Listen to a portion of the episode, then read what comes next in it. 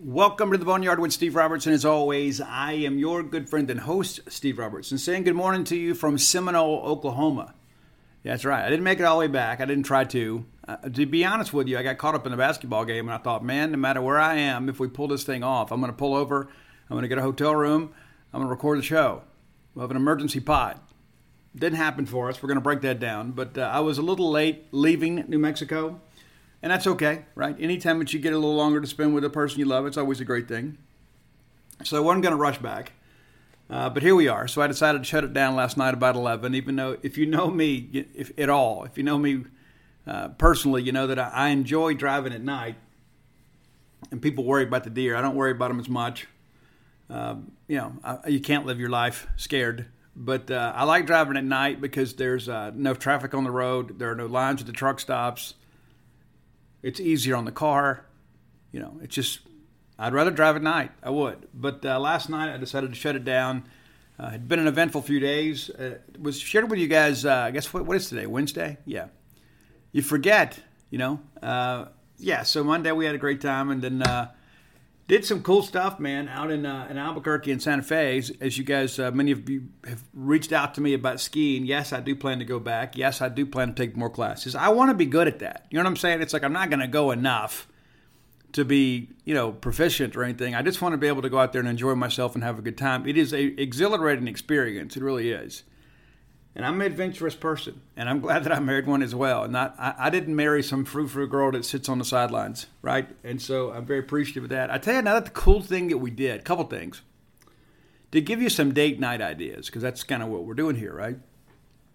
So when we got back to uh, Albuquerque, you know, we were just like, after being in Santa Fe for a couple days and kind of being on that high, I really wanted to have something to do entertaining wise. And so we, we found this thing called Singo and it's basically musical bingo. So they give you the bingo card, and they have like a theme for it, and then they play over the PA the song, and of course you may have to use Shazam because I don't know all those country songs.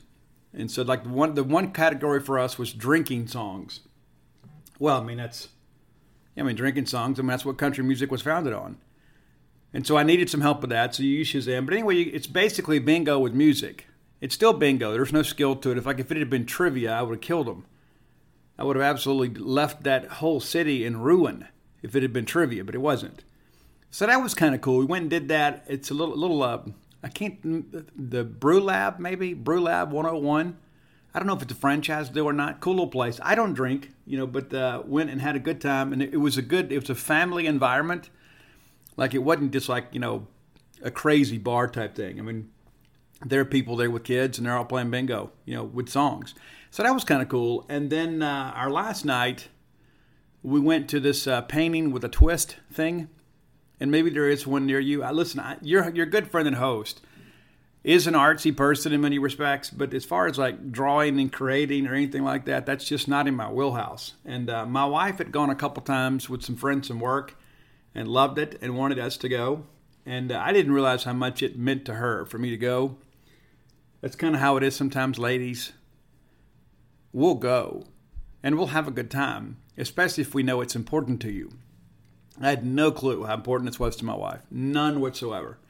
She got all emotional talking to me about it, which got me emotional. I mean, you know how it is when you love somebody. It's like, especially when you know you've hit the spot, right? So we did this painting with a twist thing, and and uh, she pulls it up. The picture is so intimidating. It's like a picture of Wendy Adams with this stained glass window, and I, I know that I butchered it. I think I did okay, uh, all things considered. Considering that's the first time that I've painted anything since I finger painted in like the second grade. But it was great, and I'd say it was so relaxing. I mean, just you sitting there, and I didn't feel the least bit stressed about trying to finish. I'm like, you know what? I'm not a professional artist. Nobody's ever going to see this. I'm not trying to sell this. This is just something for us. Maybe I put it on Facebook, and I did. But we had a blast. We had an absolute blast doing that. And again, I think it's because number one, a chance to create something with your hands, and you don't take yourself so seriously. You know what I'm saying? You just kind of get it because no, everybody in there is a novice. There are a couple people in there that were really, really good at what they did. Uh, but it was about a dozen people, we had the little thing, and you know, some people had wine. I had Diet Coke, and uh, painted a picture, and now we have it. And so one day, you know, my kids can fight over that someday. You know, some name at the bottom of it, and we'll do that again someday. Uh, so again, some date night uh, you know, opportunities for you. You know, but nevertheless, that's not why you came here. That's bonus content for you there. We had a great time. We had an absolutely great time. Looking forward to the next time. And, uh, you know, that's the, the, the, toughest thing for me. So we always talk about adversity and stuff like that. Man, the hardest thing for me is to kiss goodbye. Man, I, it is so difficult for me to get out the door. And thankfully, I won't have to do that too much longer. But, uh, but nevertheless, we're back, um, headed back to Mississippi. And, and I'm trying to get all this recreation stuff done before college baseball season starts you know, because that's going to be February 17th, and it'll be nose to the grindstone, man, from uh, then until uh, 4th of July, right? Because we're going to be optimistic about the season. Let's thank our good friends at Bulldog Burger Company, longtime sponsors of this show. I love Bulldog Burger Company. I love them more than a friend. I don't think my life would be the same if I couldn't go in there and get those spring rolls. I know I wouldn't be nearly as beautiful as I am. And after being away for a little bit, I need to go back and get some spring rolls and kind of get, uh, you know, refurbed a little bit, get a refresh. Next time you're in town, go have the spring rolls too. And that's the best thing too about Bulldog Burger Company. It's no longer just a Starkville property. Three great locations to serve you: University Drive in Start Vegas, Gloster Street there in Tupelo, and of course, the newest one, Lake Harbor Drive in the Ridge and Flowood area. Be sure and go check them out. Get that great restaurant quality hamburger. They call it Bulldog Burger Company for a reason, and it's the burger that matters most. They put a lot of time and effort into putting these recipes together. They're outstanding. There's going to be something for everyone on the menu. There are a lot of places you go and like, oh, I don't want to eat this. I don't want to eat that. That's the thing about Bulldog Burger Company. The menu is so diverse. There's something for everybody. Get the sloppy Joe sliders maybe one day for lunch. You'll be glad you did. It'd be like that time when mom just surprised everybody on Sunday night and said, "Hey kids, we're having sloppy joes tonight." Like, yeah, treat yourself. Get that chocolate shake to go. Maybe bring that bread pudding home. I'm a big proponent of dessert on the run. I'm a big proponent of dessert anyway. Probably need to eat a little bit more here as of late. But all that said, Bulldog Burger Company, a great place to eat, a great place to work, a great place to enjoy a night out with friends and family. Bulldog Burger Company, the place where people go to meet. M E A T. All right, Mississippi State nearly pulls off a major upset last night. And, know, I do feel like a broken record at times. But this one was a little bit different, really. I mean, we lose by three to Alabama. State really, really, really came out strong in this game. Now, there are a couple factors that are at, stake here. Number one, Alabama's already beaten us. And I'm sure thinking, hey, we didn't beat them in our place. We'll just kind of show up. Maybe we sleep late today. Kind of maybe glaze over that walkthrough. Go to shoot around thinking about what we're doing afterwards. I got a test tomorrow, whatever. So I think they came in a little flat. And that's not in any way to take uh, anything away from Mississippi State because we came out ready to fight. And before you know it, Alabama realized wait a minute, we got to take these guys seriously. And so I think, number one, again, there is room for optimism. And I, at the same time, too, I get so tired of talking about these losses and be, being proud of a loss. I'm never happy about a loss. But again, I think what we're seeing is Chris Jans, the intensity level, the coaching ability, the ability to motivate players is there. It's absolutely there. And we nearly pulled it off. So let's look at that. Of course, State, uh, you know, again, just kind of came out ready to fight. And Tolu had a good game early on. And before I get into this, too, of course, I was on the road, so I'm listening to Neil and Richard.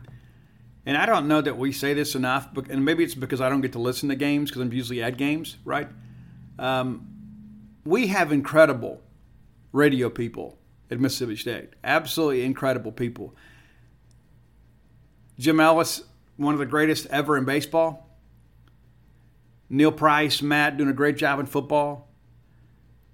Richard Williams is absolutely outstanding, providing color commentary for men's basketball. Absolutely outstanding. And again, I don't get to hear it very often, and so uh, it's maybe it shouldn't be a surprise, but it's a reminder how good they are. And I don't get the sense that Richard's some big homer. Of course, he's a bulldog.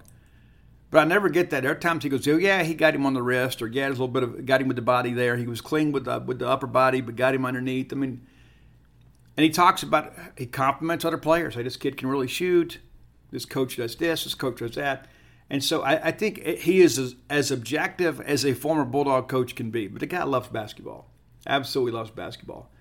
But uh, again, State comes out ready to roll and, uh, you know, we take a 2 nothing lead and we we pretty much held the advantage most of the game. It's like all of a sudden you think, okay, well, okay, once once they get going, you know, we're going to be in trouble. Well, you look up all of a sudden, just under 16 minutes, State has an eight point lead. You're thinking, hey, is this going to happen? Right? We're going to make something happen here. You think, okay, well, surely Alabama will turn this thing around quickly here. And State just kind of hangs in there and hangs in there and hangs in there and shoots the basketball pretty well. And you look up at the under 12, it's 14 to 6 State. State playing incredibly hard on both ends of the floor. Alabama's not even getting good looks. They're forcing some shots. There were a couple times they did get good looks and they, and they, they, they knocked them down. They had a three point basket to make it 14 to 9 uh, at 11:43. But you know, State's getting after it, and that's the thing that's kind of our calling card right now. Is you know we know we know we're not going to want to shoot out, so we've got to really defend well to kind of keep the score down a little bit. Nine minutes to go in the first half. State is up 11. Tolu Smith, nice move in the paint there after a Mark Sears turnover. It is 20 to nine. Half over halfway through the first half. And again, you kept thinking, okay, let's just pinch us, right? At some point, Alabama's going to make a run. Well, they kind of made a little bit of a run and cut it down to six, and State takes it right back out to 10. It's 726, 24 to 14. And I thought State did a much better job defending perimeter shooting this game. They kind of got to us a little bit in the second half, but in the first half, we really, really gave them some trouble. We did. We made them earn everything. Alabama narrows the lead down to three, just under the six-minute mark, and State takes it right back out. Again, that's what good teams do. There's some ebb and flow in ballgame. Everybody makes a run. The big basket here with Dashawn Davis ramming home a three made it 29-21 right at the five-minute mark. And Alabama's just kind of punching away and punching away and punching away and punching away. And the next thing you know, DJ Jeffries hits the big bomb from outside. It is a 10 point game in Tuscaloosa, in Coleman Coliseum. The place is absolutely quiet listen down the radio. It's like that's one of the things I love about the radio. It's like sometimes the crowd kind of paints the story for you. At this point, Alabama fans are like, wait a minute, what's happening here? We're number two in the country. We're number two in the country. And then State gets a couple back to back stops. And with just over a minute to play, Will McNair, who has been an incredible addition to this basketball team. I don't know that anybody really expected that, right? There may be a few of our you know, hard nosed, blue blood type uh, basketball fans that maybe knew a lot about Will McNair. Will McNair, I think it's been a pleasant surprise for Mississippi State. I think he's making Tolu Smith's job a lot easier. A heave down low from Will makes it a 10 point game with just over a minute to play. Absolutely incredible. And then right at the buzzer, Alabama hits a three. Incredibly, that ends up being the margin of victory. You know, it's like you, you almost look back in hindsight and say, man, what if we'd have gotten to stop there and gotten in the locker room by 10? But either way, State had to have a lot of confidence here. You had to feel like, you know what, we're in this thing. And you know, Chris Jans' message at halftime is like, guys, you deserve to win this game. Keep playing hard, keep defending, keep rebounding. You deserve to win this game. We came out in the second half, and, and again, it, we're right there in it because you know Alabama made some adjustments, and I do think Alabama came out with a little more urgency in the second half. I mean, it's like you look. I think Alabama realized they were actually pretty fortunate that the game was only ten because if State could score, if State had a little more offensive proficiency, Alabama might be getting run out of their own gym. But again, State kind of dictating the flow of the ball game here. So Alabama makes a bit of a run here. They cut it down to three. State pushes it back to five on a DJ jump, Jeffries jumper. And then Shakeel Moore, huge three there, takes it back out to eight. So it's kind of like, hey, Al, we know that Alabama's going to come out. They're going to start come out throwing haymakers. We got to be able to survive that. State absorbs their big rush and then takes the lead back out to eight. That's what good teams do. We get Cam Matthews down low for a dunk. It is a 10 point game, and man, it is absolutely amazing on social media. Because all of a sudden we're thinking, you know what, hey, we got to survive the first five minutes of this half because they're going to come out bombing threes. And not only did we keep the lead, we stretched the lead out, back out to 10. You knew Quinerly would have a say in this. He didn't have a great offensive game against State the first time. Comes back, has a really good game here. Kind of makes the jumper here to kind of stop the run for State. The lead is down to four, just under 15 minutes to play. Thanks to Brandon Miller's layup there. Uh, Dashawn Davis knocks home a, a two point jumper to take it back out to six, but you, you knew at some point they were going to come back and, and maybe even pull even with us. And we, we missed some opportunities. We did. I mean, there's no there's no ifs, ands, or buts about it. But uh, I'm not going to sit here and pour out the effort for Mississippi State after we nearly beat the number two team in the country in our own gym. And this is sometimes we look back at these losses and say we should have won the game. I don't know if we should have won this game, but we certainly were capable of winning this ball game. All right, so we look up with uh, the under 12 there, just under the under 12. It is a three point game, 46 43. State maintains the lead here. DJ goes down, he checked there, he misses, and then we get a couple stops here. You know, we get a couple stops, we hang in there, and then Ryan Griffin hits a jump jumper. It's a one point game right at 10 minutes, and you kind of felt like, you know what? If we lose the lead, we might be in trouble. Well, that proved to be the case, but we didn't fold. Rylan Griffen hits a three to put them up two. We go right back down. Tyler Stevenson with a heave at the nine minute mark, evens the game at 48 48. And then guess what happens? State retakes the lead. It's like, so again, there's this back and forth and back and forth, but we absorb it and then take the lead back out. You look up all of a sudden after some made free throws there, and State's got a three point lead.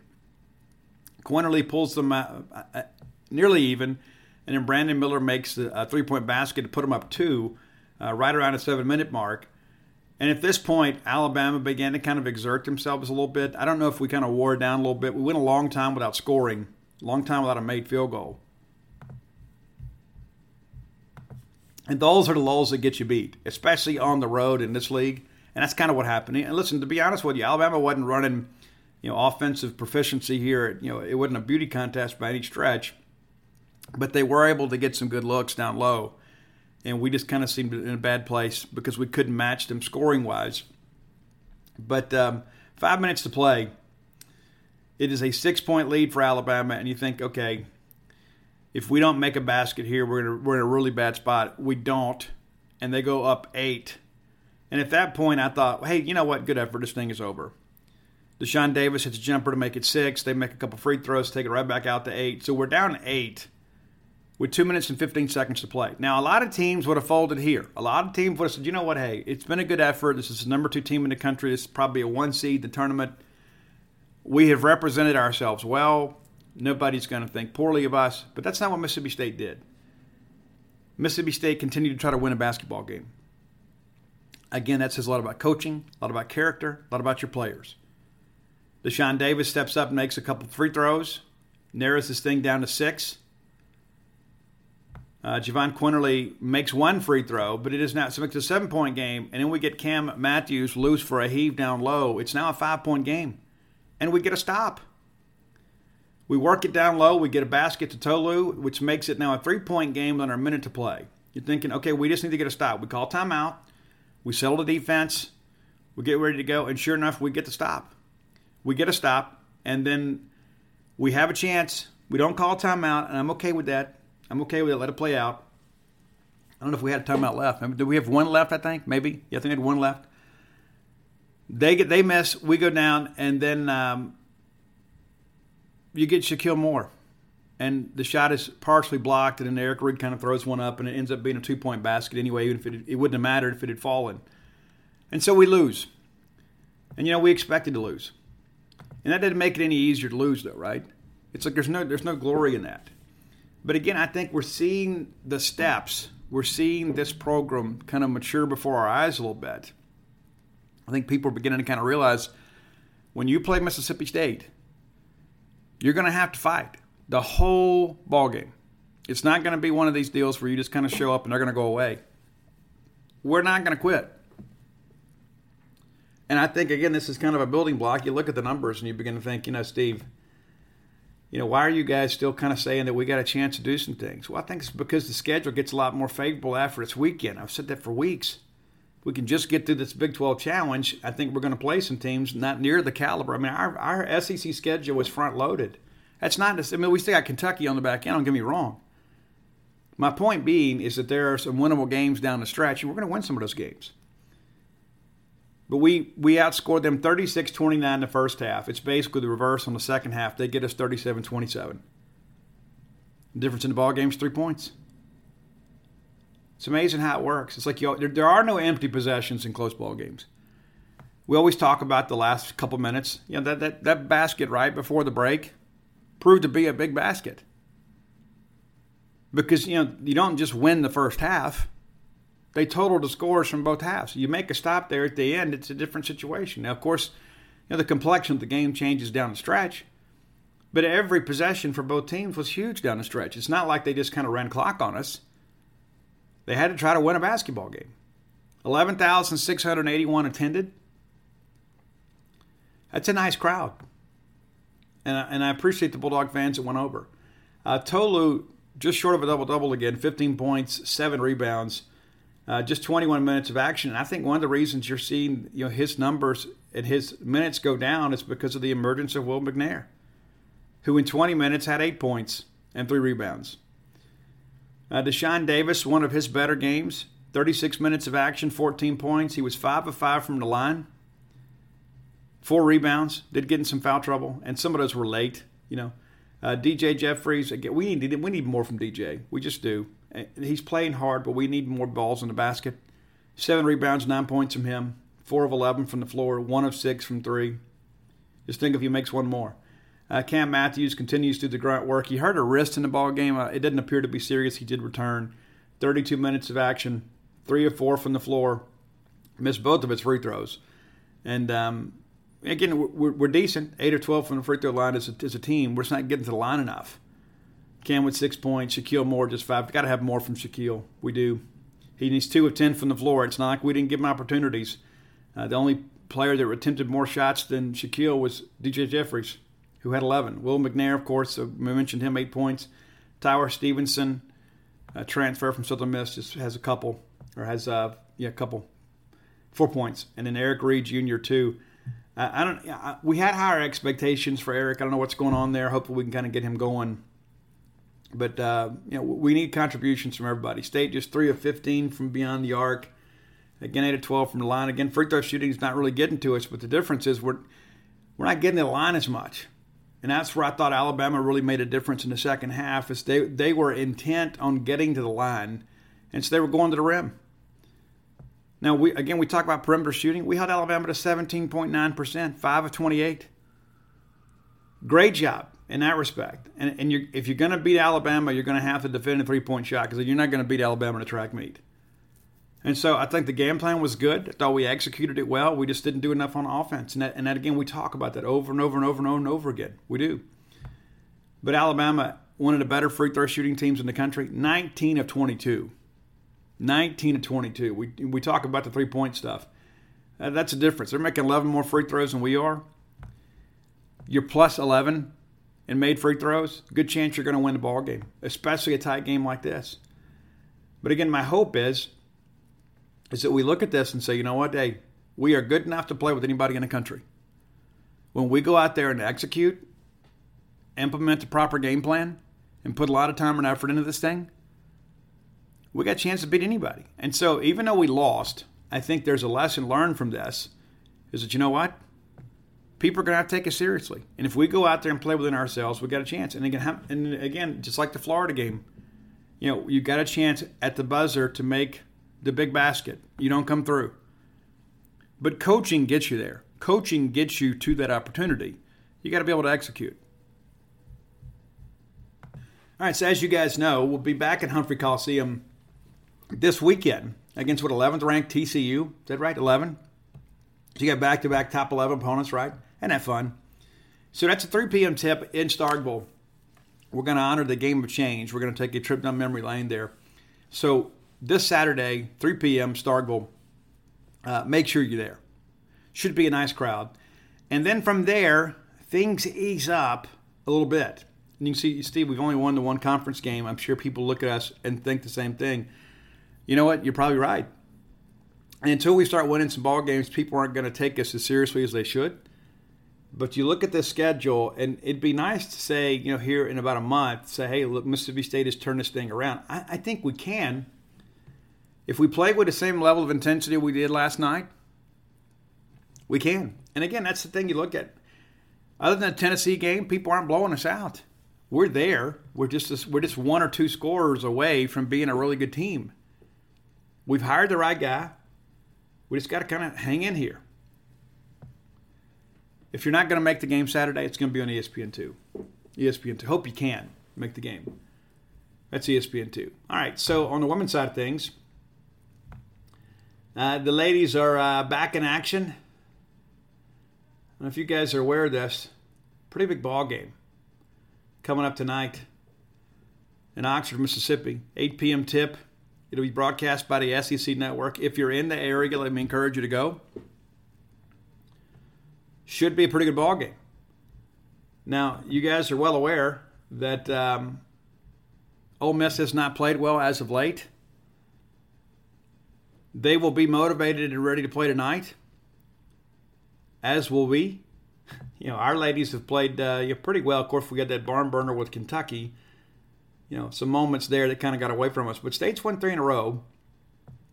And you look at the Ole Miss side of things, it's a little bit different. You know, again, Ole Miss is a good women's basketball team, and uh, you got to give Coach Yo a lot of credit. I know many of you do not like her just because of the fact that she coaches at Ole Miss, but there's no denying the fact that the lady can coach basketball. But they've lost two in a row.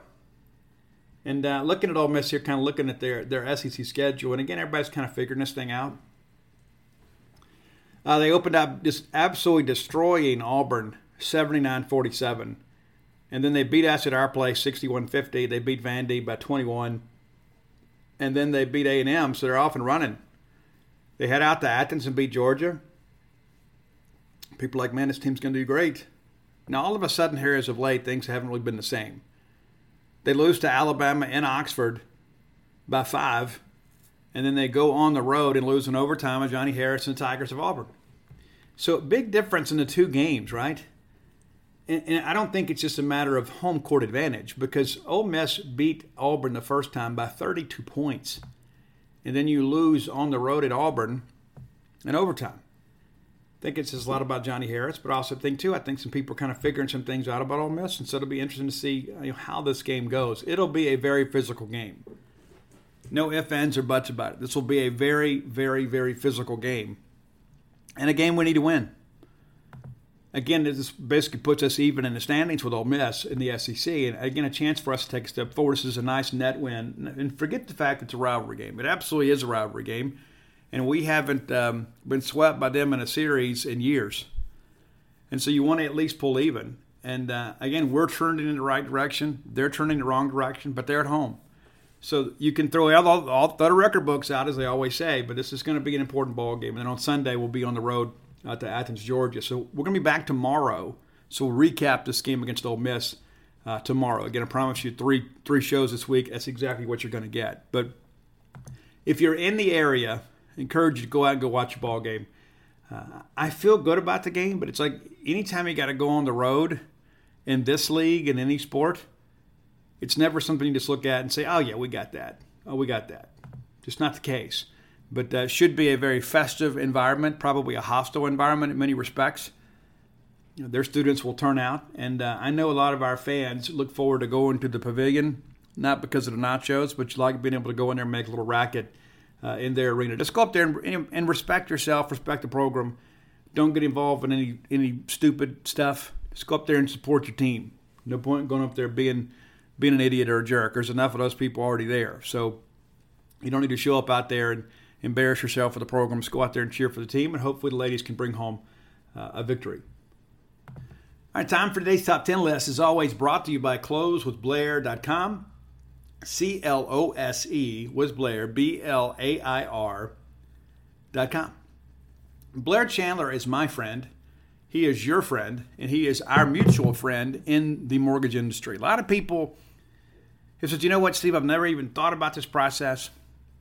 I've always dreamed of one day owning a home, but I don't know to, what to do. I don't know if my credit's good enough. I don't know what I qualify for. I just don't know what to do. That's why it pays to have somebody with 21 years of experience in the industry to kind of hold your hand through this. And a lot of times you think, you know, I want to get my hopes up and get them dashed. Well, listen, put your hopes in the hands of somebody that's been doing this for a long time and top 1% close ratio in the country in back to back years. And Blair's such a good guy, he's going to pay for your appraisal. If you mention to him you heard about him on the boneyard, he's going to pay for your appraisal. That's about a $500 value. So, I mean, again, we're, we're showing you this is a guy that gets it done, but a guy that wants your business. Give Blair a call or text today at 601 500 2344. Again, that's 601 500 2344. You'll be glad you did. Give Blair a chance to give you a chance. That's closewithblair.com. All right, so a little different deal today. I told you guys I'm having a blast. I, I am. And uh, if you remember here, you know, a few weeks back, I was absolutely miserable. Absolutely miserable. And of course, I've put a lot of miles on a new Mustang but it's been worth it. And some would say, Steve, why don't you fly? You know what? Why don't you mind your business? How about that? Number one, I enjoy driving. Number two, I have a tremendous fear of flying. And it's not because I'm a control freak. I used to love flying. Then I was on a plane one time that almost went down. And uh, I said, you know what? I think I'm done flying. I think I'm done. I am. Now, granted, I had to fly home and, and flew home without issue. But I was like, you know what? At the time, I had really small kids. And I said, you know what? I got to take care of myself. And so I'm not going to do it. And so I will fly to, uh, I will drive to Alaska before I'll fly to Jackson. Just my personal policy. And plus, I like getting out there and listening to podcasts and and uh, listen to music and kind of seeing things. I like stopping at places. Like, who knew I'd spend the night in Seminole, Oklahoma last night, right? I mean, I don't know. I, I, I like a new adventure. I do. All right, but I'm having a blast. And uh, so we're to have our good time playlist today. Good time playlist today whether it be date night, whether it be an anniversary, whatever, get out and have a good time with people you love. You know, it's one of the things that has really been driven home to me in the last, I don't know, 100 days or so. And I used to say this stuff all the time, and I meant it, but maybe I mean it with a little more vigor these days. I'd rather do things than have things. And some would say, Steve, speak for yourself. And I think maybe it's because I've had things and I realized the value in those things that I used to covet, maybe in what I anticipated it being. I'd rather have the memory, right? I'd rather have that. Remember when this happened? And like my wife has been kind of teasing me because um, we were playing a game the other day, and, and I was like, I don't think you're playing fair, you know. And all of a sudden it becomes because we're both overly competitive, and so we had to just kind of make an agreement to stop playing because like we're having such a good time. And then like the next day we decided to resume playing, so she starts mocking me, like, "Oh, you don't think you're playing right?" It was all in good fun, right? But I think it's important sometimes, like we'll laugh about that now, that that'll become like a meme in our marriage, right? But sometimes you got to know when to pull it back. And don't let your good time get spoiled, you know, by ego or a misunderstanding. Open your mouth and talk. You know, open your mouth and just say, hey, hey, hey, hey, what's going on here with this? You know, we're having a good time. Don't let it happen. Don't get caught up and ruin the moment of something that's a special time. I mean, you just don't do it. All right, so here we go. Number 10. Now, I'll be honest with you, and some of you guys are going to laugh at me because I thought Kenny Chesney sang this song, and maybe he does. And maybe, maybe that's what I remember. But uh, according to my research, the great George Strait, the great troubadour of our time, wrote the song Here for a Good Time. I ain't here for a long time. I'm here for a good time. Or I'm here for a good time, not for a long time. So, here for a good time from George Strait, number 10 on our list today. Number nine, and my list is backwards because of the way the app worked. But uh, number nine for me is a song that's very special to me. I've talked about this on the show before. I don't know. I don't know why it is. You know, there is some songs you look at and say, you know what, this is uh, this is pretty cool. And maybe it's because I'm an overthinker like Tommy Lee, but it's Tommy Lee's "Good Times" off the album the the uh, Tommyland, The Ride. I love that song. Like when I'm down and depressed sometimes, I put it on. And it immediately boosts my mood. All right, number eight on your list from the Lost Boys soundtrack. That's right, we're going back a few years because I'm from the 1900s. I know everything about the 80s and 90s. It's Good Time Tonight from INXS and uh, Jimmy Barnes, who was a legend in Australia. But we're going to have a good time tonight. Rock and roll music's going to play all night. I love that song. I do. I love it. All right, number seven on your list. I'm going back to the disco era. You never knew, man. How would we work in? We've worked in country, metal, top 40, and now disco. It's good times from Chic, because these are good times. All right, number six on our list and this band was huge in the 80s, huge. And I didn't like them for a while. And I'll tell you one of the reasons why I didn't like the singer's hair. And yeah, I'm petty. And like Ric Ocasek, it's like you look at this guy and it's like, how is he getting all these hot girls? Well, it's because he sings. He's in a famous uh, rock band. But it's Let the Good Times Roll from the Cars. That's one of my wife's favorite songs years ago. And probably her favorite band of all times, number five. I love this song. I have always loved this song. And uh, while it's not just about good times, it kind of shows some balance in the force. It's good times, bad times. You know, I've had my share from Led Zeppelin. Matter of fact, when, when, when my wife graduated high school, they did the senior video. Like everybody had to get up and have a little, little thing. Like it, it was so stupid. You look back in hindsight and you think, why did we ever think this was cool? But anyway, so they had to uh, you had to introduce yourself, and was like your senior dedication or whatever and then like the thing you had to say at the end, like your, your little motto for living or whatever, she said Led Zeppelin rules. Now, of course, Led Zeppelin had been broken up for many years. I married the right person. Okay, uh, so good times, bad times, Led Zeppelin. That's uh, number five on your list. Number four, and this is a bit of an obscure song. Some of you guys will know it. I absolutely love this song. I do. And uh, it's from a band called the Exies, and it's These Are the Days. It's these are the days that last forever. And there are so many times in my life, it's like in the moment, maybe you don't appreciate it. Like, I'll give you a good example. Uh, so, 2007 Egg Bowl, right? Many of you were there, right?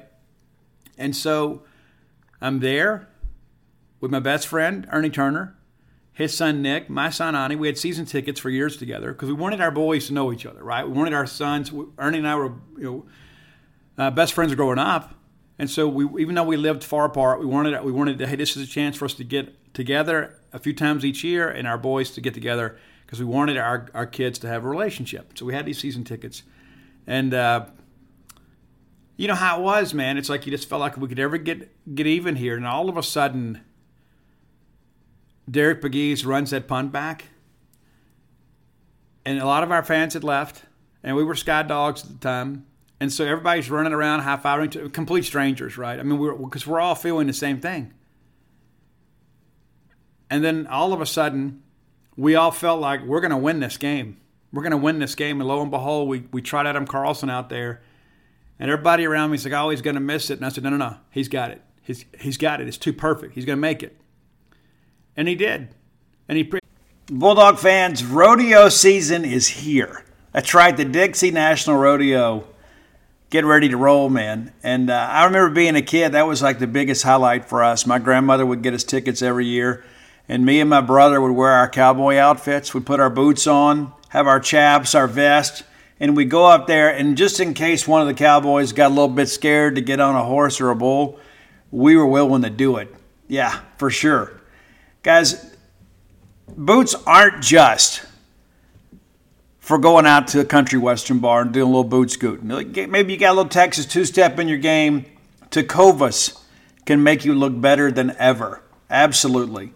And here's the deal, too. That's the thing the versatility of Tecovas is you can wear them somewhere nice or you can live life where you don't go gently. That's what Tecovas does for you. Yeah, it's a rugged, handsome boot. It's my favorite boot brand, and it should be yours too. Be sure and check them out. Tecovas believes in Western for all people, and you can feel that when you go into their stores. When you walk in, you'll be greeted like family, offered a boot shine and a drink, and maybe even an adult beverage if you prefer. And you can get custom fitted for a new pair of Tecovas boots. You can get custom leather stamping or branding, whatever you need to make it feel somewhat individual. Look up your closest store at tecovas.com. But if you can't make it to a store, Tecovas delivers the most premium quality and most comfortable Western goods right to your door. Visit tecovas.com. That's T E C O V A S.com. And you know what, partner? Point your toes west. Today's podcast is brought to you by NerdWallet's Smart Money Podcast. What's the best way to help you and your finances thrive? The answer can be overwhelming with all the financial misinformation out there. Fortunately, you can turn to NerdWallet's objective finance journalists to set things straight and help you make smart decisions with your own money. The nerds have helped me get smarter about things like planning for my tax bill so I don't dread April every single year, managing finances with a partner without causing a breakup, putting away more money for retirement since I'm not going to do this podcast forever. Sorry, folks. And also boosting my credit score since good credit is like a real life cheat code. Saving for an emergency fund because life is like a good movie. It loves a good plot twist. The nerds also explained the real impact that the latest financial headlines could have on your life. Weekly financial check ins with smart money help you spend more time doing what matters and less time worrying about what doesn't. Let NerdWallet's trusted experts untangle today's web of financial misinformation. Listen to NerdWallet's Smart Money podcast on your favorite podcast app. Future you will thank you. Everybody in your crew identifies as either Big Mac Burger, McNuggets, or McCrispy Sandwich, but you're the filet fish Sandwich all day that crispy fish, that savory tartar sauce, that melty cheese, that pillowy bun. Yeah, you get it every time. And if you love the filet of fish, right now you can catch two of the classics you love for just $6. Limited time only. Price and participation may vary. Cannot be combined with any other offer. Single item at regular price. Ba da ba ba ba. It probably would have been good from 60, right? Adam Carlson absolutely ripped that thing through. And there have been so many times in my life when that comes up when that memory comes up, of course, I remember Derek Pegues and many happy returns, and Adam Carlson's kick, probably the biggest moment in his career. But I remember the way that everybody reacted. And I remember seeing the joy in the eyes of my friends and our boys. And I think, you know what? These are the days that last forever. It wasn't just the fact that we won, it's the fact that we were all in attendance. And we all had this shared experience. It was so much fun. You know, the ride home after that it's like, hey, coach, hey, Steve, can you look up the quotes and get us this and get us that? And then you get home and you watch the game again. Do y'all do that, or is it just me? It's like it didn't matter what time of night it is. I go back and watch a game again, and so go back and watch a game again. You know, it's it's friends and the the game we just attended, right? But those are the days that last forever. And there's sometimes too. It's like sometimes my wife and I will go like we went skiing the day. Never going to forget your first time skiing, right? And so in the middle of all that, I thought, you know what, we're going to remember this day forever. So I want this day to be good. So I'm not going to complain about anything. I'm, gonna, I'm not to mar the memory. Not that I have anything to complain about, but you know what I'm saying? It's like sometimes you just want to be on your best behavior. It's like, you know, this is a day that I've had such a good time with the person I love the most. And so I'm going to forget about anything else but this moment. And it's so important to be in the moment and be present in those times. So these are the days from the Exies. Most of you probably never heard the song, probably never heard of that band. But if you like rock music, I'm going to encourage you to put that song on. Number eight, it's In My Life from the Beatles. In My Life from the Beatles. This is one of those, uh, to me, it is a timeless classic. I don't know that this generation has truly embraced that song. I know yesterday was such a great movie and it kind of reintroduced the Beatles to a new generation. But In My Life is an amazing song. And I got I, I, one of my best friends is probably the biggest Beatles fan that I know, and he will be happy that the Beatles are on this list. I know when he he knows that I'm talking about him right now, and he's going to text me. He's going to say, "You're right about In My Life." Number three. Number two, and we're going country again. And I didn't really see this guy as country, even though he is country, but he's from Australia. It's Keith Urban. It's making memories of us. That's what life should be about. So my, I talked to my wife about that yesterday before I left. It's like there's so many things that um, you know we get distracted with. You know, it's not about the money you make. It's not about the car you drive. You know, it's really about how you love. It's the things you do together. It's about showing you love to the people that you love. You're being vulnerable, being present, being in the moment. We talked about that earlier. But it's like making yourself available. And I've done a lot of that here as of late you know, we've had a lot going on. It's like I think about what the last two months has been like for all of us in many respects as a, as a fan base. And then uh, kind of navigating through all this with her being in New Mexico. It's like, uh, so when I have taken some downtime, I've taken some downtime. But I'd rather have the memories than the money. Maybe you disagree. But when I'm laying on my deathbed, I'm not going to be counting my money. I'm going to remember the good times I have with my family. Number one for me, and again, this one's about good times too. It's not good times in the title, but it's uh, "You Are the Sunshine of My Life." What what more beautiful words could be written than that? And I hope that you have somebody in your life that's how you feel about you, right? And I, I tell you this, I've got some friends, and there have been times in my life I've been through this too. You have this, you have these amazing feelings for somebody, and it's somewhat unrequited, right? I'm gonna tell you, you, you can you can pack up and move on, right? That, that's you can always do that, right? You can always just pick up and leave. You can change relationships. You know, a friend of mine used to say, "Man, the the solutions to life's problems are very simple. If you don't like your job, you get another one. You're not in, happy in your relationship, you leave. Of course, it gets more complicated as you get older, right? When you're a teenager in your early, early 20s, all that stuff's easy. It's more difficult. I'm just going to encourage you to fight, man. Fight. And I don't mean fight physically. You know, it's like one of those things like uh, if you, you know, start dating her again, man. Dude, just start dating her again. Start doing the things you did in the beginning because if you don't do them with her, you're going to have to do them with somebody else because she's going to be gone.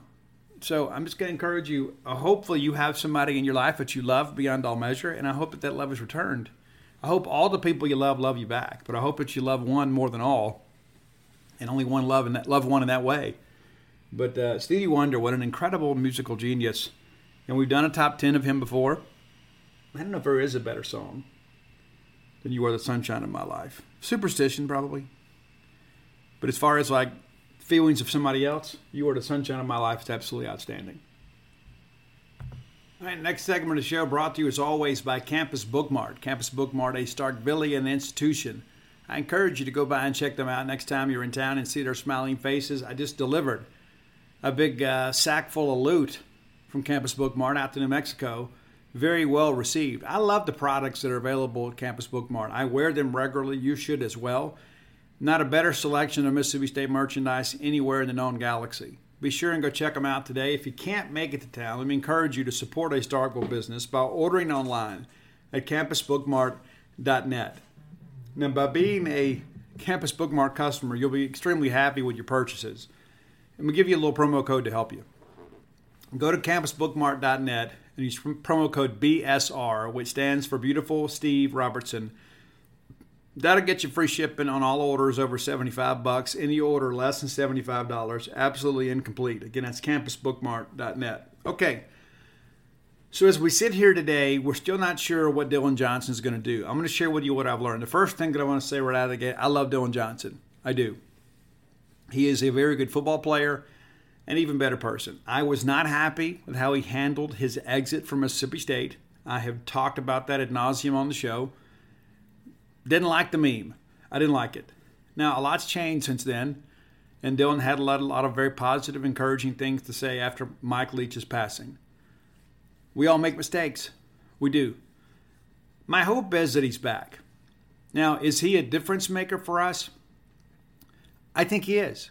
I think Dillon Johnson makes us a better football team, especially with us going to a more balanced attack. We'd love to have Dillon Johnson back.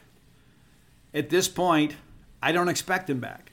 I know there was some optimism over the weekend because he was in town. He hung out with players.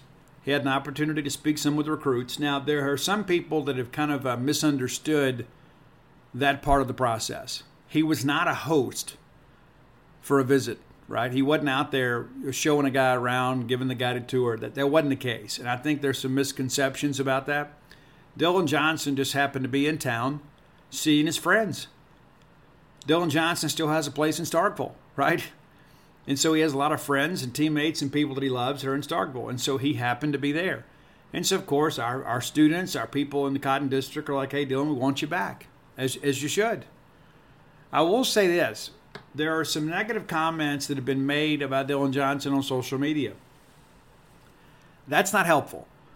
It's not helpful at all. It's not. It's not really who we are. And I understand people get in their feelings and people say and do things they probably shouldn't say or do. And so I don't think that has helped Mississippi State's pursuit of Dillon Johnson. Now, some would argue, Steve, why should it matter? Well, then why, why tweet it? If it doesn't matter, then don't tweet it. And a lot of people feel like they have the right to speak for Mississippi State, and they don't. They're speaking for themselves. However, when you identify as a Mississippi State person on your feed and on your social media platforms, in an unofficial way, you are speaking for Mississippi State. And not all of that verbiage is good.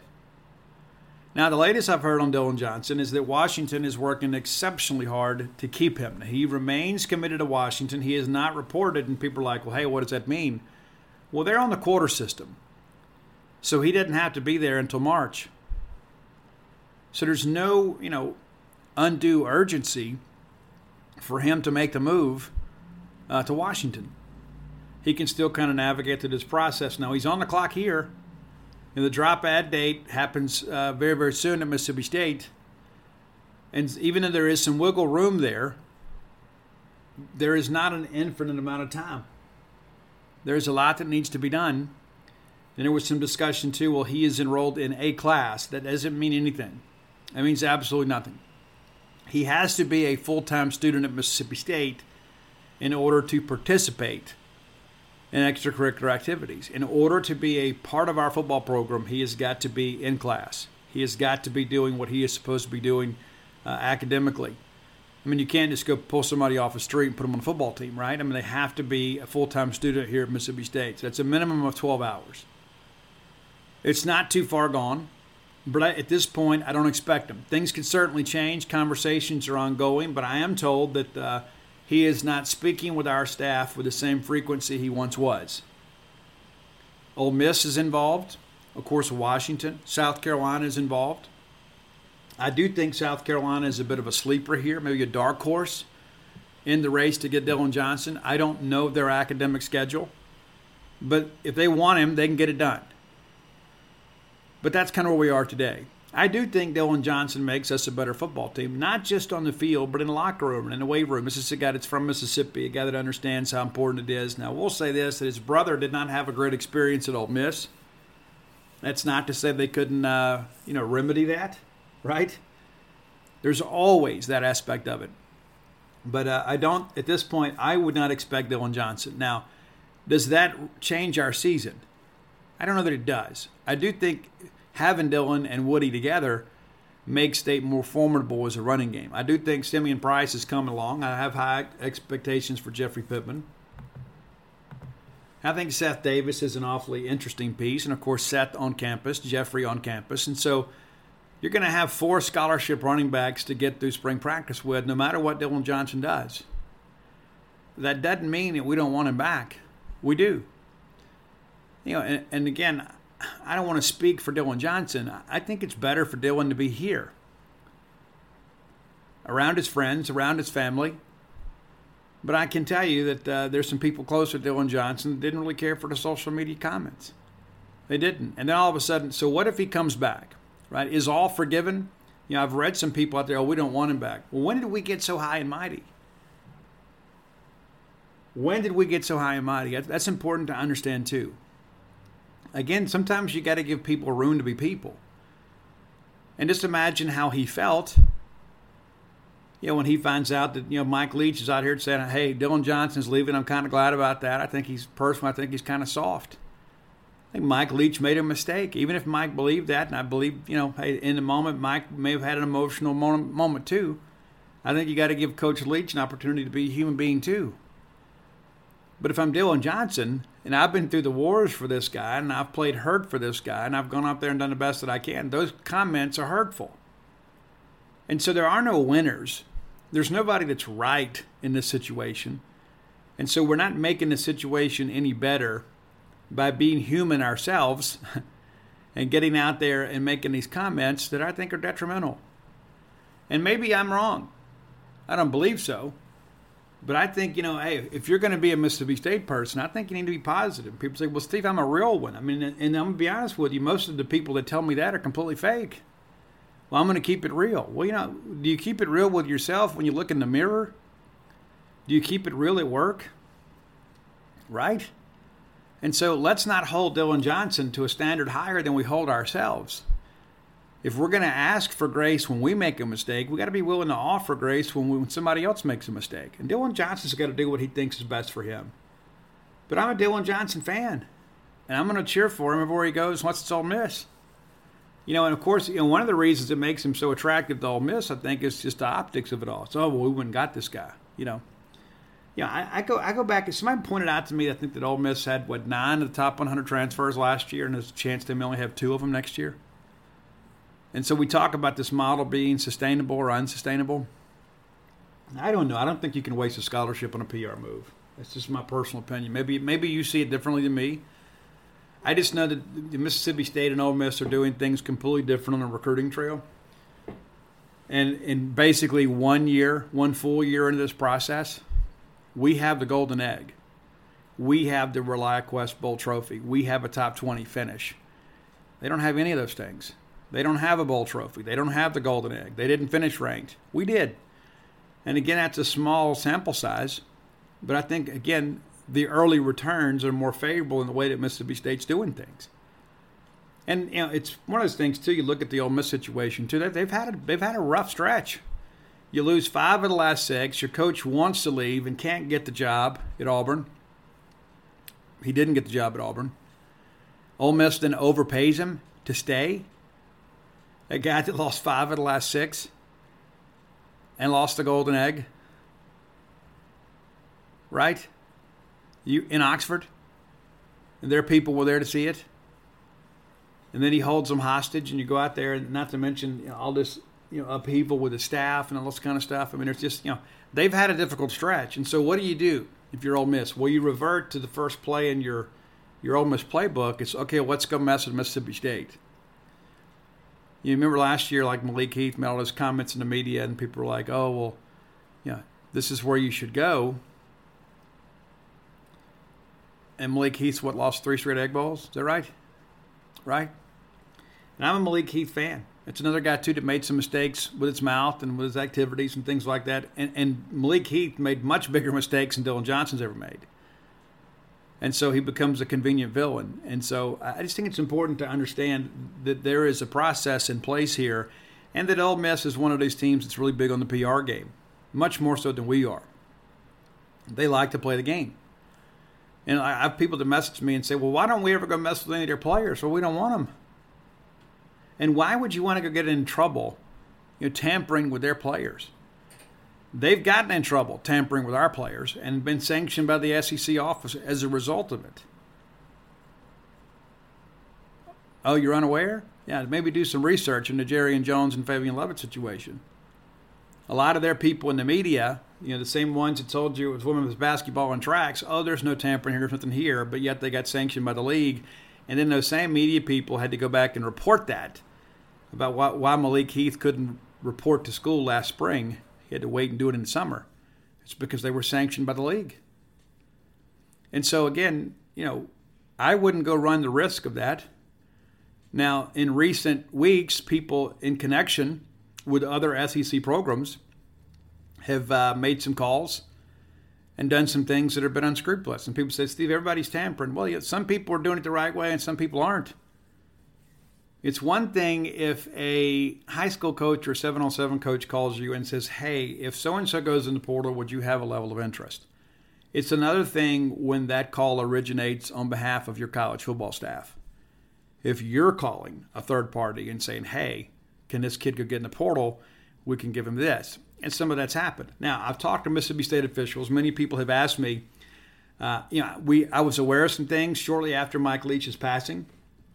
I turned my findings into to uh, Mississippi State officials, and basically, what I understand that uh, they used that information, and they were able to uh, eliminate some problems. And I think that's where it ends. I don't think it goes beyond that. I think as long as the players are retained I think as long as the players are uh, still in maroon and white, I don't think Mississippi State officials are going to get up in arms about this. I think what happens is when you have a guy that's maybe bought out from under you, it becomes a difficult situation. Now, along those lines, one things I want to talk to you, I'm going to fuss about NIL here for a few minutes. This is another layer to this thing. Okay, and so I'm not going to mention any names. We're going to speak hypothetically here, okay? So don't go get on social media and say Steve mentioned this guy now because you don't know you don't know what you're talking about. I got a lot of friends coaching college sports. I do. Many of them have passed through here. There are other people that I've met through the recruiting process. People that you meet, you know, at camps. When you get out and go go tour facilities and things like that, you meet a lot of people. I talk to a lot of people. So here's what's happening. And again, let, us say you got a kid that's going to Blue Mountain State and says, Hey, coach, I'm thinking about transferring. Oh, well, why would you want to transfer? Well, you know, I just I just want a fresh start. But more importantly, coach, I think there's more money available for me out there on a transfer market than I wise. And if you don't think that's a factor in things, you're kidding yourself. There are a lot of kids out there they're looking to cash in. Now, some of those kids too, they're in very bad situations. I shared with you guys on a recent show that um, you know we had a player that every every month when he got his stipend, he would go sign it over to his parents. Maybe keep a hundred, a couple hundred bucks of spending money for himself. He'd give the rest to his parents, so they could pay bills. They could put a little food on the table. They could have a Christmas. Not everybody is as fortunate as we are. And there are some guys out there that's like, hey, well, I see so and so's getting this and so and so's getting that. And now I'm getting tuition books and my stipend check. I think I could do better. And so then all of a sudden, that coach will go to their collective and say, hey, you know, John Q. Player is looking to transfer, and it's because his parents are struggling a little bit, or maybe perhaps he got his girlfriend pregnant, or maybe he has a child at home he's having to take care of. And so it's difficult for him to navigate through his responsibilities as a son and or a father. So we got to help him. And so they take care of him. Let's say they give him, you know, 10,000 bucks over the course of a year's time. Because the, the way these deals are structured, nobody just goes and writes a check and says, okay, here's $10,000, don't transfer. You put a plan together and it's kind of backloaded, right? You're going to get that in monthly installments. Well, then that guy goes back and okay, I'm going to stay. And all his teammates are like, hey, I thought you were leaving. Well, I decided to stay. I talked to the collective, and they're going to give me X number of dollars. Well, then all of a sudden, his position mate or his roommate or you know one of his friends that's got a locker next to him like, well, wait a minute. I produced more than this guy did. I had more tackles than he did. Why is he getting this money? Well, now all of a sudden I want to transfer. Well, this isn't fair. I didn't say I was going to transfer. I've been loyal to the program. I've done what the coaching staff have asked me to do. I hadn't been a cancer. I bought in. Why is this guy getting ten thousand dollars? So then he goes to the coach. Hey, coach, listen, this isn't right. I don't think I'm gonna transfer. Well, then they go back to the collective. Hey, man, now we got a problem with this guy. So there's another ten thousand dollar check. All of a sudden, he goes out to dinner one night, and uh, you know he's you're taking his girl somewhere, buying his girl a gift, or maybe he buys a car. And his friends are like, Where did this come from? Oh, well, I got this from the collective. Well, wait a minute. And you kind of see where I'm going with this. Guys talk, they talk. And there are some guys out there, all of a sudden, they begin to hold you hostage. It's like just when you think you've got one problem resolved by providing a solution, another problem is created. And these young people out here think that, that these collectives just have, you know, an inordinate amount of money. You know, the ESPN TV deal isn't funding the collective, it's your donations. And so this is becoming something that I think has to, you want legislation, this is one of the things that has to happen. I think they're going to have to get the schools involved in this. I've said for several months now that I believe what needs to happen is that the, young people should be paid from the TV money. It should be part of the contract. There should be a collective bargaining agreement, and if that means that the players need to unionize, so whatever. And I'm not a big pro-union guy. I understand it's it's a big part of things in other parts of the country. It's an important part, uh, you know, of the uh, the workforce for a lot of people that um, work very very hard. You know, I've got some friends that are in unions they want the best deal for their families. I don't blame them. On the other side of that, too, there's a business. They want the best deal for their families, too. They got to be able to stay in business. That's why they got into business. And so there has to be something because if not, we're going to bleed everybody dry. It's going to be absolutely unsustainable. The, the, the current model cannot continue to flourish. And like people say, oh, well, Steve, you know, I heard that so and so's got $25 million and they're collective. Yeah, well, let one loudmouth kid go out there and tell them that, that a collective, you know, bought him a car, or is paying for his rent. Or put him in a nice house. It was girlfriend and his kid. Let that get out and see what happens. Because it does. It does get out. Because there is no anonymity.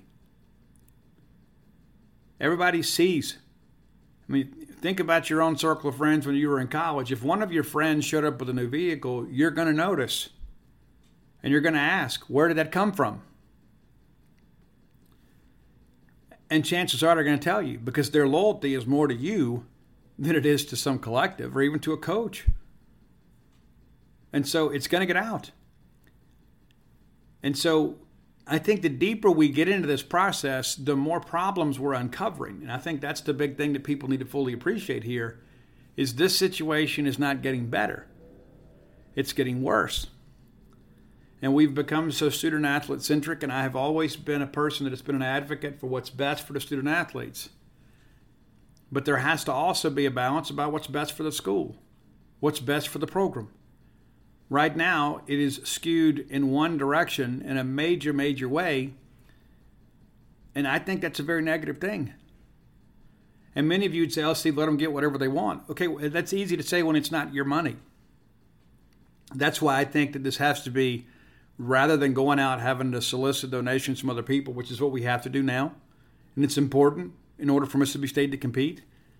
But there has got to be some meaningful legislation that enables players to get paid in all sports, in all sports, that doesn't constantly flow back to donorship.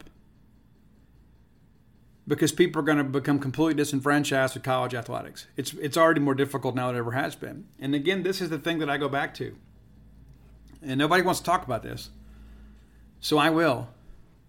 Why is it that it's the full scholarship kids the ones that are going to graduate college debt free, why are they the ones that always want more? Why isn't it the softball team? Why isn't it the soccer team or the baseball team? Why aren't we taking care of the partial scholarship sports? Well, it's because the full scholarship sports generate the most revenue. But the thing that I think about is if you're going to, to get a free education and graduate debt free and get all this free gear and have a chance to build a brand. And that's not enough. That's not enough. And that's another thing I look at too. It's like, what, what's really your contribution? Do you think that, let's say, a second team corner contributed more to the Mississippi State brand than Rowdey Jordan did? Well, of course you wouldn't say that. Rowdey Jordan had to pay to play. Rowdey Jordan didn't graduate debt free, but Rowdey Jordan won a national championship. We had some other guys who went to the Liberty Bowl, and they want more and more and more and more and more. So, where does it end? I don't think we as individuals can fix it. I think somebody has to come out and say, okay, as an institution, as a governing body of college athletics, this is how it's going to be. And this is what we're going to do. We're going to redefine amateurism and we're going to eliminate third party stuff. We're going to do all this in ourselves under our own umbrella. Because when you start involving third party influence, all of a sudden you get third party rights. And all of a sudden people are involved that shouldn't be involved. You, know, in the beginning, remember all this was supposed to be a quid pro quo. It's like, hey, I can go pay this guy to do an ad for me or do a social media posting for me or come sign autographs at a fundraiser for, for our company, our business. That's what's supposed to happen. People are going to, yes, there's money available, but you have to do something in order to receive it. And that's no longer the case. I mean, the rules aren't being enforced. This thing is just running wide open down the tracks. And people seem powerless and unwilling to, unwilling to stop it that's the thing that I think about is like if you really wanted to fix this, you would. It's not about being capable, it's about being willing. I don't have all the answers, but I can promise you if you put me in charge of this, we'd figure something out. We may have to go through years and years of lawsuits to get it done, which is how life works. But we would put some policies in place. And that's the thing, too, that I go back to. It's like, hey, you know, when you agreed to be a member of an NCAA member institution, there's a certain code of conduct you agreed to.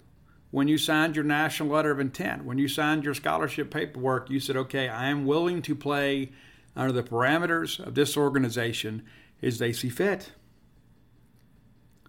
And now we want to renegotiate the deal. Okay, I'm not opposed to change, but not at the detriment of college athletics. And that's what we're facing. And I hate to sound like an alarmist today, but that's the reality of it.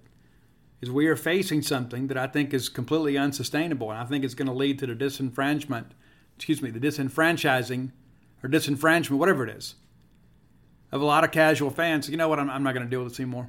I'm not. You know, and uh, I think I heard Robbie say recently, you got to cheer for the logo. It's like it's almost impossible to fall in love with players anymore because they'll leave. And then you find out later that your favorite player, you know, you, oh, he loves Mississippi State. You find out, you know, that we had to give him X thousand dollars to get him to stay, to go not to go in the portal. You know, it's just a difficult situation to navigate. And again, I'm because I have birthed, uh, excuse me, I have fathered. My wife birthed them. Uh, you know, some very very talented college students, one of which played college baseball that we're still paying for. Right? Uh, I get it. You know, I understand how all that works. But I also think too, it's like sometimes I look back and say, you know, Ani, why couldn't you have been a better basketball player or football player? You could have graduated debt free. But just because you had excelled at a different sport, you and your parents have to pay. Am I bitter about it? Absolutely not. I write that check happily every month, even though he's been graduated a couple years now. But those mem- memories I'll never get back. You know, but I'll, I'll have forever. It was if you told me back then, hey Steve, your kid's gonna play college baseball, it's gonna cost you X thousand dollars. I'd have said, okay, let's do it. Let's do it. It's worth it to me. I want him to have those memories. I want him to have the experience. Let's do it. And there are a lot of people, of course, that don't have the ability to do that. But I think it's important to understand that uh, the, the the road in which we're on will not lead us home.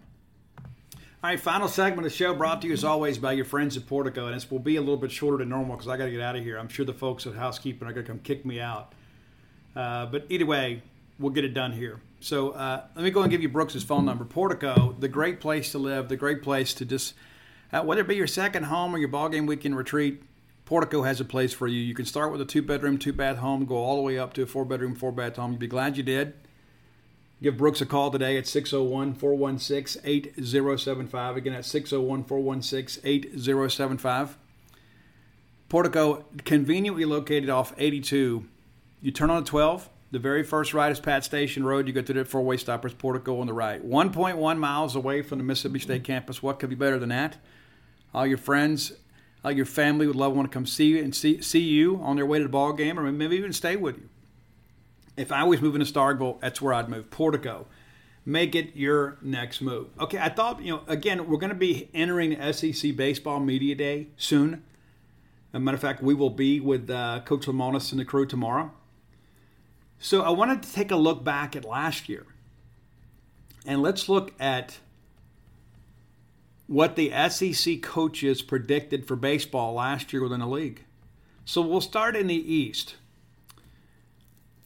Number one, Vanderbilt. Vanderbilt was picked to win the East with nine first place votes. Of course, there are 14 of these, right? Because there's 14 coaches. So nine coaches picked Vanderbilt number nine. I suspect that Chris Lemonis wasn't one of them.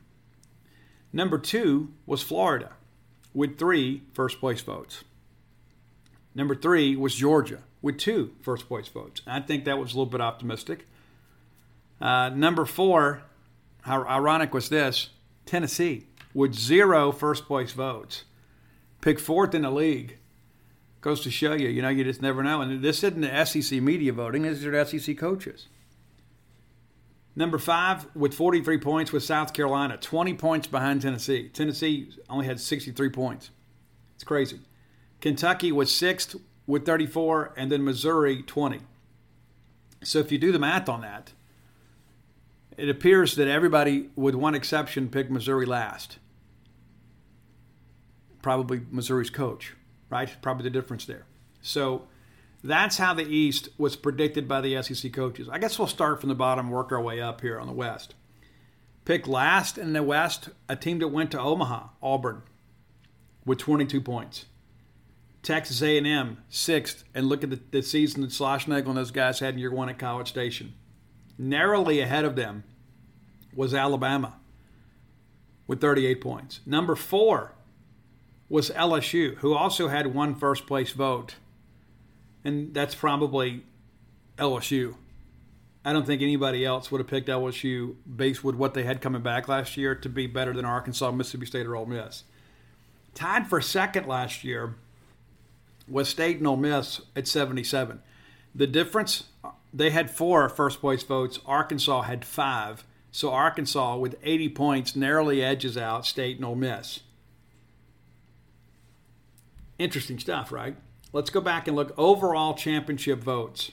Now this is fun. This is interesting right here. LSU won. Somebody picked LSU to win it all last year, win the SEC. Two votes for Vanderbilt, Mississippi State, and Florida. Arkansas with three. But you know who was predicted to win the SEC last year, according to the coaches? Yeah, your 2022 national champion, Ole Miss Rebels. How about that? At the time, people were like, oh, yeah, come on. They won the national championship. So maybe pay attention. You know, the coaches didn't, nobody picked Tennessee to win it last year. So it's proof positive somebody can come out of nowhere. And I don't know if you would say that A&M's coming out of nowhere. I think A&M is, is really a team to watch in the West this year. I do. All right, looking back, uh, some names to remember. First team All SEC according to the coaches last year in the preseason.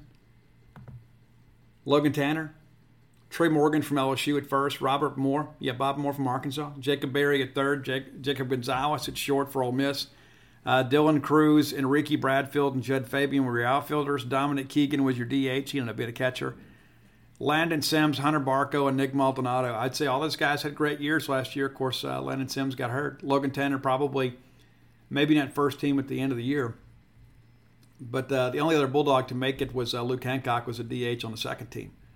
And so I say that to kind of preface this year. You got to take all this with a grain of salt. I've always felt that the coaches' polls was a little more objective, right? Those guys know baseball better than any of the media guys do, even those of us that love it. Like they know because they know the kids. They see them all year long. They've recruited them. They know their strengths and their weaknesses.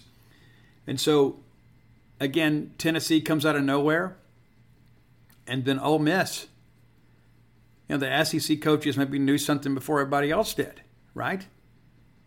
And it's interesting. It's interesting to look back in hindsight and see how a lot of that was pretty close, but some of it was completely off the mark.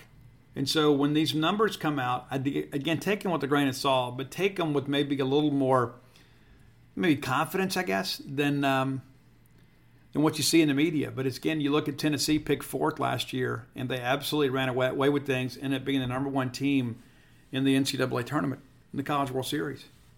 It's crazy to think about. And uh, it's great to think that at February 17th, we're going to be out at Dudy Noble Field uh, watching Mississippi State play VMI. And uh, looking forward to meeting with Coach tomorrow and uh, some players and kind of getting some information and getting ready for uh, a new season.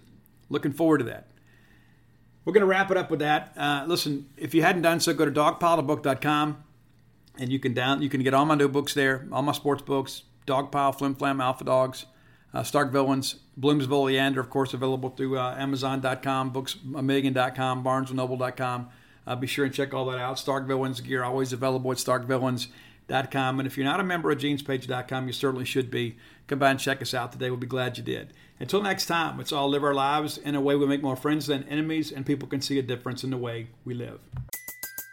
Everybody in your crew identifies as either Big Mac Burger, McNuggets, or McCrispy Sandwich, but you're the filet fish Sandwich all day.